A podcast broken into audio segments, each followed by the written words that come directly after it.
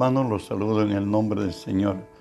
Que la gracia y el favor de nuestro Dios sea hoy sobre nosotros, sobre los nuestros, los momentos que estemos, las circunstancias que pasemos, las confrontaciones que tengamos. Recuerde que si Dios es por nosotros, nada ni nadie podrá contra de nosotros. Estamos estudiando la palabra de nuestro Dios en Efesios 6, 13 al 18, que leo. Por tanto, tomad toda la armadura de Dios para que podáis resistir en el día malo y habiendo acabado todo, estad firmes. Estad pues firmes, ceñidos vuestros lomos con la verdad y vestidos con la coraza de justicia y calzados los pies con el apresto del Evangelio de la paz. Sobre todo tomad el escudo de la fe con que podáis apagar los dardos de fuego del maligno y tomad el yelmo de la salvación y la espada del Espíritu que es la palabra de Dios, orando en todo tiempo con toda oración y súplica en el Espíritu y velando en ello con toda perseverancia y súplica por todos los santos. Oramos, Padre, bendigo, bendigo tu nombre, te doy gracias que siendo hombre me concedes el privilegio de estar frente a ti y ponerme por ti delante de tu pueblo. Por ello te cedo mis pensamientos, mi voluntad, las palabras de mi boca, mis actitudes y acciones se las someto a ti, Señor, y tú que vives en mí, haz tu obra a través de mí. Por tu nombre Jesús toma autoridad sobre toda fuerza del reino del mal, sobre todo espíritu inmundo que se haya filtrado en este lugar o al lugar a donde alcance esta señal. Por tu nombre los ordeno que se aparten de nosotros. En el nombre de Jesús y en el nombre de Jesús, Dios Espíritu Santo, permíteme decirte bienvenido. Hoy unge mis labios con tu poder, pon tus palabras en mi boca, unge los oídos de mis hermanos para que tu palabra se quede en nosotros. Bueno, hermanos, estamos estudiando la armadura de Dios. Estamos tocando en este, en este día, como el segundo tema, estamos hablando de eh, vestidos de la coraza de justicia. Hablando de ella, dijimos que había una diferencia entre la imposición de la ley que valgan verdades, la ley es para los rebeldes.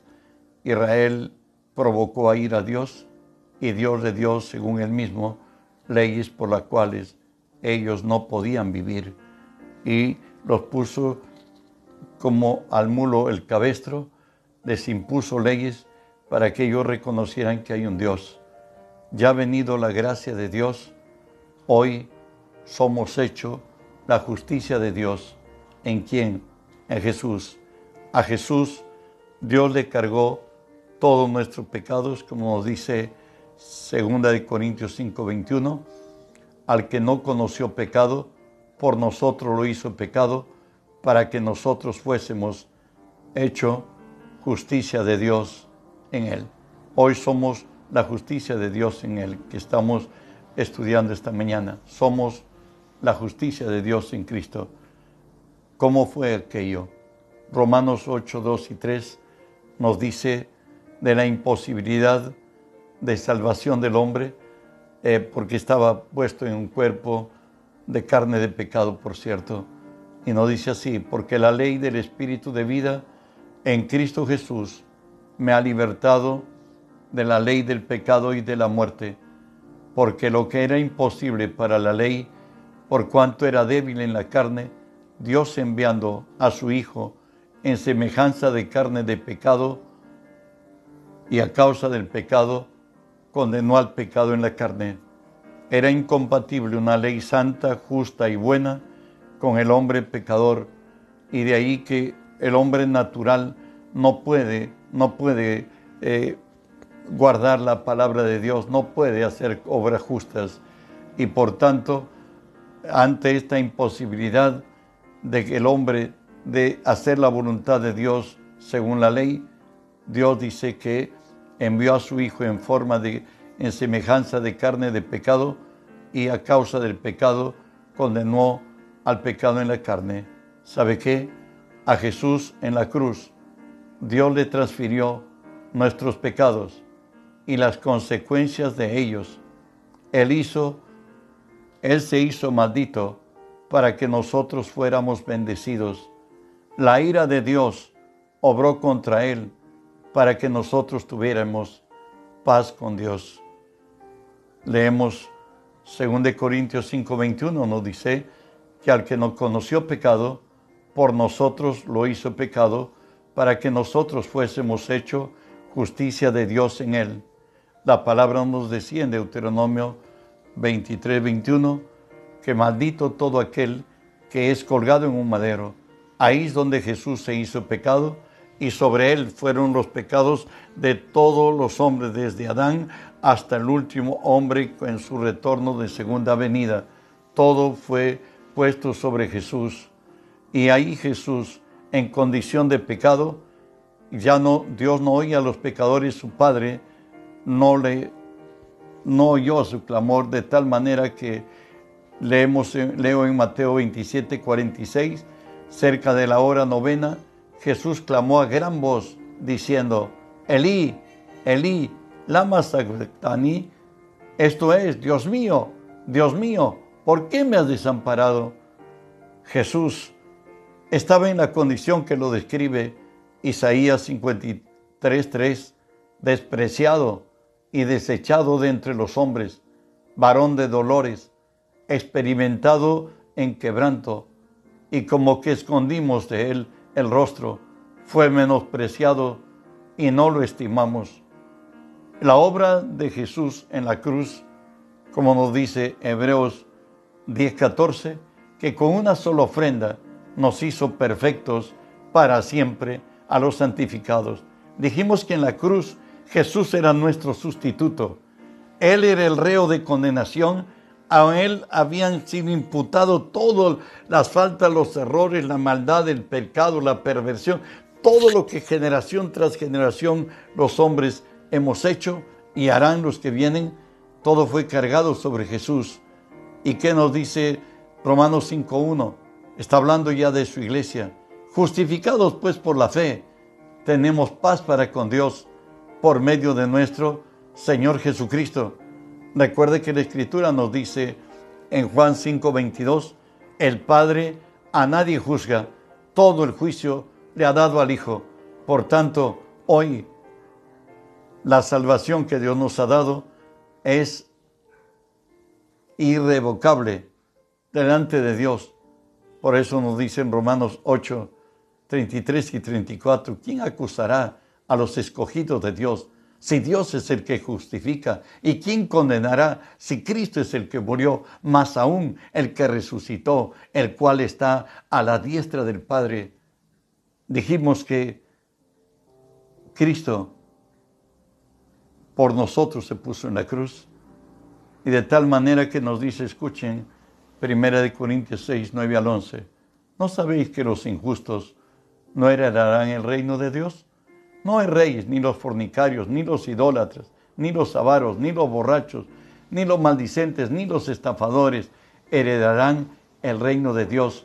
Y esto erais algunos, mas ya habéis sido lavados, y habéis sido santificados, y habéis sido justificados en el nombre de Jesús y por el Espíritu de nuestro Dios. Hoy, delante de Dios, somos limpios, somos justos y somos santos por lo que Jesús hizo por nosotros. Y no solamente eso hizo, quitó nuestra vieja naturaleza y nos hizo una persona nueva y nos ha dado a Cristo como nuestra justicia perfecta. Gracias, muchas gracias. Muchísimas gracias Jesús, le diríamos. Según de Corintios 5, 16 y 17 habla de ti y de mí, quienes hoy somos del pueblo de Dios, de manera que nosotros de aquí en adelante a nadie conocemos según la carne. Y aun si a Cristo conocimos según la carne, ya no le conocemos así. De modo que si alguno está en Cristo, nueva criatura es. Las cosas viejas pasaron y aquí todas son hechas nuevas. Hoy somos una nueva creación. Nosotros en Él ¿Sabe qué? En Cristo estamos completos, estamos sanos, somos sabios, somos justos. ¿Sabe qué? Él vive en nosotros. Él es nuestra nueva identidad. Escuche sus rasgos y características que lo diferencian de los otros. Estoy hablando de Jesús en esta tierra, santo, justo, perfecto, lleno de autoridad, lleno de poder, de mansedumbre, templanza. Bueno, pues esos están hoy en mí, en ti, en la iglesia de Cristo. No es algo que, que tengamos que lograr, obtener o alcanzar por mérito alguno, sino algo que lo tengo, que es parte mía, está en mi nueva naturaleza, es Cristo que vive en mí, Él es mi nueva identidad. Recuerda que Jesús es la, eh, en Cristo somos la justicia de Dios. 1 Corintios 6, 17 nos dice que el que se une al Señor, un espíritu es con Él. El día que tú naciste de nuevo y que yo y, y cada cristiano que hemos experimentado esta gracia, porque no a todos les da la fe, somos uno con Cristo. ¿Y qué ha sucedido siendo uno con Cristo? Hemos renacido de simiente incorruptible. Lo escucho, lo leo. Siendo renacidos no de simiente corruptible, sino de incorruptible por la palabra de Dios que vive y permanece para siempre. Cuando hemos nacido de papá y mamá, éramos hermosos de niños. Todo niño es hermosísimo, da ganas de tocarlo, de acariciarlo. Pero ¿sabe qué? Los años avanzan. Sí, llegamos, llega a esplendor, quizás entre los digamos, de la muchacha de 15 a veintitantos, pero ya más tarde vamos cambiando. Nuestro hombre exterior se va desgastando, pero el interior se va renovando. Y sabe que en esta nueva vida estamos ligados a Cristo. Hechos 17, 28.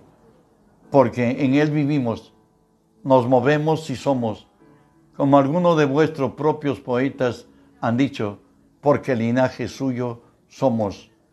Hoy podemos decir con firmeza, yo soy lo que Dios dice que soy. Yo tengo lo que Dios dice que tengo. Y puedo lo que Dios dice que puedo. Somos una nueva criatura en Cristo. Él vive en nosotros. Su vida se verá a través de nosotros lo que dice Colosenses 1, 26 y 27. Tras la caída del hombre, Dios le hizo una promesa, que un día el hombre volvería a ser la imagen y semejanza de Dios.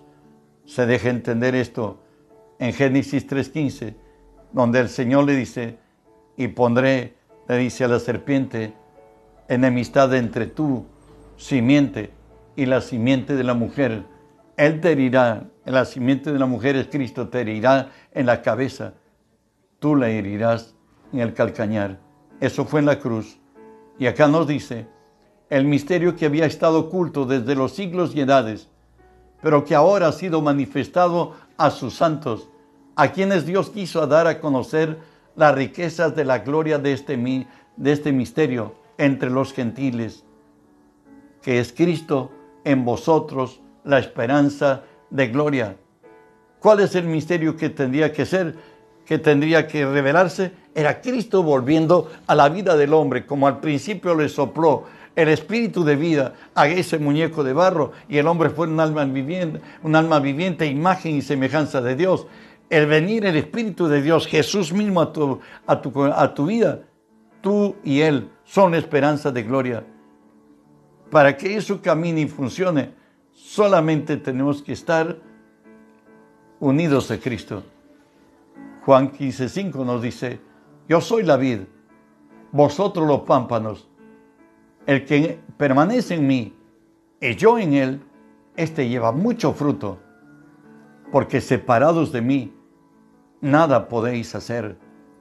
Recuerda que la fe que tenemos no es una religión, es una relación del hombre con su Creador, es nuestra relación de nosotros con Cristo que vive en nosotros. Y esta vida que nos han llamado a vivir, emocionante vida, está dada solo en promesas. No es algo que yo voy a conquistar o tú. Segunda de Pedro, capítulo 1, versos 3 y 4, que nos dice así, como todas las cosas que pertenecen a la vida y a la piedad, nos han sido dados por su divino poder, mediante el conocimiento de aquel que nos llamó por su gloria y excelencia, por medio de las cuales nos ha dado preciosas y grandísimas promesas, para que por ellas llegaseis a ser participantes de la naturaleza divina, habiendo huido de la corrupción que hay en el mundo a causa de la concupiscencia. ¿Qué, nos quiere decir esto? Que toda la vida de fe, que toda esta nueva vida en la cual hemos entrado es por fe, apropiarnos de lo que Jesús es, ha dicho y ha hecho. Recuerden que hay 204 versículos con 214 afirmaciones en el Nuevo Testamento de quienes somos, que podemos y que tenemos en Cristo. Continuamos. Lo que somos en nuestro espíritu es lo que determina, escúchame, no es lo que hacemos, lo que somos, por cierto, ni la profesión que tenemos o el oficio que desempeñamos, tampoco la fortaleza que aparentamos, ni los bienes que poseemos o la belleza que ostentamos o ostentan, sino lo que somos. Esto es lo que determina y está en nuestro espíritu. Está en nuestro espíritu. Recuerda, Proverbios 23, 7 nos dice, porque cuál es su pensamiento en su corazón, tal es él. Lo que tú hayas aceptado como verdad en tu corazón, serás fuerte, serás sabio, serás santo, serás justo, pero si creíste lo contrario, será todo lo contrario. Por ello nos dice que hay dos caminos para esa identidad en nosotros. 1 Corintios 15, 22 nos dice, porque así como en Adán todos mueren, también en Cristo todos serán vivificados. Recuerda que en Cristo somos vivificados. Si te ves en Adán, te ves como fue tu vida antes, en dolor, en quebranto, en miseria, en errores, en vicios, en complejos, a causa del rechazo, en amargura, a causa del dolor. ¿Cuánto llegó a tu vida? Pero ¿sabe qué? Si te ves en Cristo, te ves vencedor, te ves triunfante. Por eso nos dice, de modo que si alguno está en Cristo, nueva criatura es. Las cosas viejas pasaron, aquí todas son hechas nuevas. Ya dijimos que en el Nuevo Testamento hay 204 versículos con 214 afirmaciones de quienes somos, que podemos y tenemos en Cristo. Y si tú lo ubicas en la palabra, lo crees en tu corazón, lo confiesas con tu boca, te liberas del hombre viejo y se implanta la palabra de Dios en tu corazón, en ti se verá la gloria de Dios. ¿Sabe qué? La determinación de todo cristiano debe ser esta, lograr ser como Dios nos ve en Cristo. Vuelvo a repetir, lograr ser como Dios nos ve en Cristo. Recuerda que en Cristo somos santos, somos justos y todo está dado en Cristo. La única condición para alcanzarlo, escucha, es si puedes creer.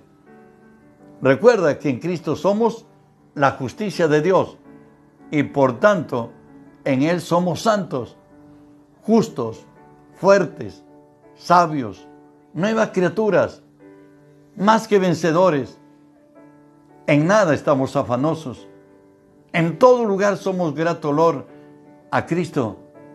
Bajo toda circunstancia, los ciudadanos del reino somos embajadores del reino de Dios, del reino de los cielos. Por tanto, voy a leerte algunos versículos que te, te ubiquen en lo que eres. En 1 Corintios 1.2 nos dice, a la iglesia de Dios que está en Corinto, a los santificados en Cristo, llamado a ser santos. Dice la palabra que ya tú estás santificado y debes vivir como santo.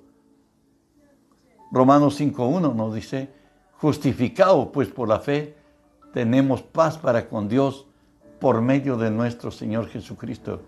Ya Dios no está distante. Dios está cercano a ti. Ya no tengas temor a, buscarlo en oración, a pedirle una petición. Porque ya Dios, al haber resucitado a Jesús, Él aprobó que ese sacrificio en la cruz de Jesús es perfecto y ya no hay nada más que cobrar de nuestro pecado en el consumado es. Tú eres aceptado como hijo, eres tenido como digno delante del Padre también. Recuerda que en Cristo somos una nueva creación. Todo lo viejo ha pasado y todo es hecho nuevo. En Cristo tu dolor, tu vergüenza, tu quebranto, tu humillación, nuestro extravío de muchos, todo fue llevado a la cruz. Romanos 6:6 nos dice que Él, al viejo hombre que habitó en nosotros, fue crucificado, fue crucificado juntamente con Él para que el cuerpo de pecado sea muerto, para que ya no sirvamos más al pecado, para que ya no nos determine el pasado, somos libres de Él. El pecado ya no está en nosotros, no estamos bajo esa condición. Recuerda, Efesios 2.19 nos dice, así que ya no sois extranjeros, ni advenedizos, sino como conciudadanos de los santos y miembros de la familia de Dios. Por eso es que la Escritura nos dice en 2 Corintios 3.5, no que seamos competentes por nosotros mismos, nuestra competencia proviene de Dios. Hoy condúcete como hijo de Dios cuando oras. Cree que estás delante de tu Padre. Condícete como hijo de Dios a donde quiera que vayas, donde tú te conduzcas. ¿Sabe por qué? Porque ahora tú tienes una nueva personalidad. Tú tienes autoridad para echar fuera demonios. Tú Dios te ha puesto para que en ti sea revelado la gracia de Cristo 1 Corintios 2.16 nos dice, ¿por qué? ¿Quién conoció la mente de Cristo? Escucha, ¿quién le instruirá? Mas nosotros tenemos la mente de Cristo. En esto quisiera explicarte algo más. ¿Cómo se manifiesta tener la mente de Cristo? Colosenses 3, 1 y 2 nos dice así, si pues habéis resucitado con Cristo, buscad las cosas de arriba, donde está Cristo sentado a la diestra de Dios. Poned la mira en las cosas de arriba, no en las de la tierra. Recuerda que tú eres espiritual. Recuerda que tu socorro viene de lo alto. Recuerda que has nacido de Dios y que tú eres ejecutor de la voluntad de Dios en esta tierra. Por eso nosotros hemos asumido lo que la palabra dice, más el justo vivirá por fe que la fe es un estilo de vida, que nosotros vivimos conforme a la palabra y no solamente somos oidores de ella, sino hacedores de ella. En el nombre de Jesús, también para alcanzar esto tenemos que tener una mente renovada. Romanos 12.2 nos dice, no os conforméis a este siglo, sino transformaos por medio de la renovación de vuestro entendimiento, para que comprobéis cuál sea la buena voluntad de Dios, agradable y perfecta. Tú, si has venido a Cristo, tu primera posesión es cambiar tu manera de pensar. No puedes pensar como un hombre racional. Tú eres un hombre espiritual. el justo por la fe vivirá. Nosotros le hemos llegado a creer a Dios y nosotros afirmamos nuestra vida en los principios de Dios, aunque sabemos que vivimos en esta tierra, pero vivimos bajo principios divinos. Según de Corintios 15 nos dice, derribando argumentos y toda altivez que se levanta contra el conocimiento de Dios y llevando cautivo todo pensamiento a la obediencia a Cristo. ¿Qué quiere decir? Tú y yo sabemos, porque somos cristianos, que de pronto llegan a nuestra mente pensamientos que nosotros jamás lo hubiéramos pensado, jamás lo hubiéramos aceptado. Satanás tiene acceso a nuestra mente. Él, bajo la lógica y la razón, busca anular la fe que tengamos nosotros. Por eso es que todo pensamiento que no viene de Dios no lo aceptamos como verdad. Aún una noticia que, que haya llegado y sea en contraria, creemos que Dios la puede revertir y creemos que todo paquete que Satanás nos envíe no lo recibimos. Creemos que nuestro matrimonio es hasta el fin, hasta que Dios lo separe. Creemos que nuestros hijos le pertenecen a Dios y que en ellos se verá la gloria de Dios, el poder de Dios. No le creemos a las circunstancias. Creemos que Dios a lo imposible lo hace posible y veremos su gloria. Y también podemos ver al invisible cada día en nuestras vidas, como lo hizo Moisés. Hebreos 11:27 nos dice, por la fe dejó Egipto, no temiendo la ira del rey, porque se sostuvo como viendo al invisible. Él creyó que Dios es su amparo, que Dios es su fortaleza, y llevó a tres millones de hebreos por el desierto sin, sin más que la fe en su gran Dios y todopoderoso, el cual los asistió y los bendijo en el camino, de tal manera que sus vestidos ni siquiera se envejecieron, ni se hincharon sus pies, hubo agua, hubo comida, Dios los sostuvo con alimento espiritual. Y eso es lo que nos dice la palabra, que nos sostengamos en Dios. No te estoy diciendo que dejes de trabajar en lo natural, te estoy diciendo que tú, tu parte, hazlo, porque debes hacerlo. El Señor dice que el que no quiere trabajar, que tampoco coma. Pero yo voy a creer que sobre mi esfuerzo está la bendición de Dios. Tú lo sabes como hombre, que tú alcances metas y sueños no está necesariamente en ti, como tampoco lo está en mí y en ningún otro hombre. De Dios está hacer que alcancemos metas y sueños. Y si no nos ha negado a nosotros, cristianos, su Hijo, ¿cómo no nos dará con Jesús todas las cosas? ¿Sabes? Él nos dice que ya como hijos de Dios, nosotros somos la sal de esta tierra. Vosotros sois la sal de la tierra. Porque si la sal se desvaneciere, ¿con qué será salada? No sirve más para nada, sino que ser para ser echada afuera y hollada por los hombres. Recuerda que tú eres el que debe sazonar esta vida. En el pasado, donde no había refrigeración, para conservar la carne, lo salaban, porque se descomponía. Tú eres la diferencia, tú eres diferente a los del mundo. Y no solamente diferente, eres el que pone el sabor. La sal pone el sabor a la comida. Comer una comida exquisita pero sin sal, perdóname, no es comida. Punto. No, no, no le sientes nada porque no tiene sal. Eso es lo que dice la figura. Nosotros sazonamos el mundo. Y termino diciendo esto. Vosotros sois la luz del mundo una ciudad asentada sobre el monte no se puede esconder y no se pone el, la luz debajo del almud, sino sobre la mesa para que alumbre. Dios nos ha puesto para ser diferente en este mundo maligno y perverso, en el cual resplandecemos como luminares en este mundo. Recuerda que tú eres la justicia de Dios Eres carta de recomendación escrita no en tablas de piedra, sino en tu corazón. Jesús vive en ti vive en mí y verá el mundo que Cristo esté en nosotros.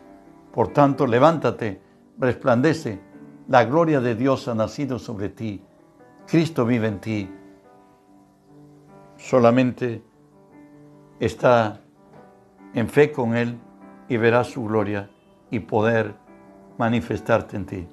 Que la paz de Dios sea contigo. Hemos estudiado la justicia de Dios. No es algo que yo voy a alcanzar por mérito propio o me van a retribuir por mis buenas acciones, sino que es algo que ya lo tengo. ¿Por qué lo tengo? Porque Cristo ahora vive en mí. Y si Cristo vive en mí, tengo el carácter de Cristo, tengo el amor de Cristo, tengo el poder de Cristo, tengo la sabiduría de Cristo, tengo la mente de Cristo. Cristo vive en mí.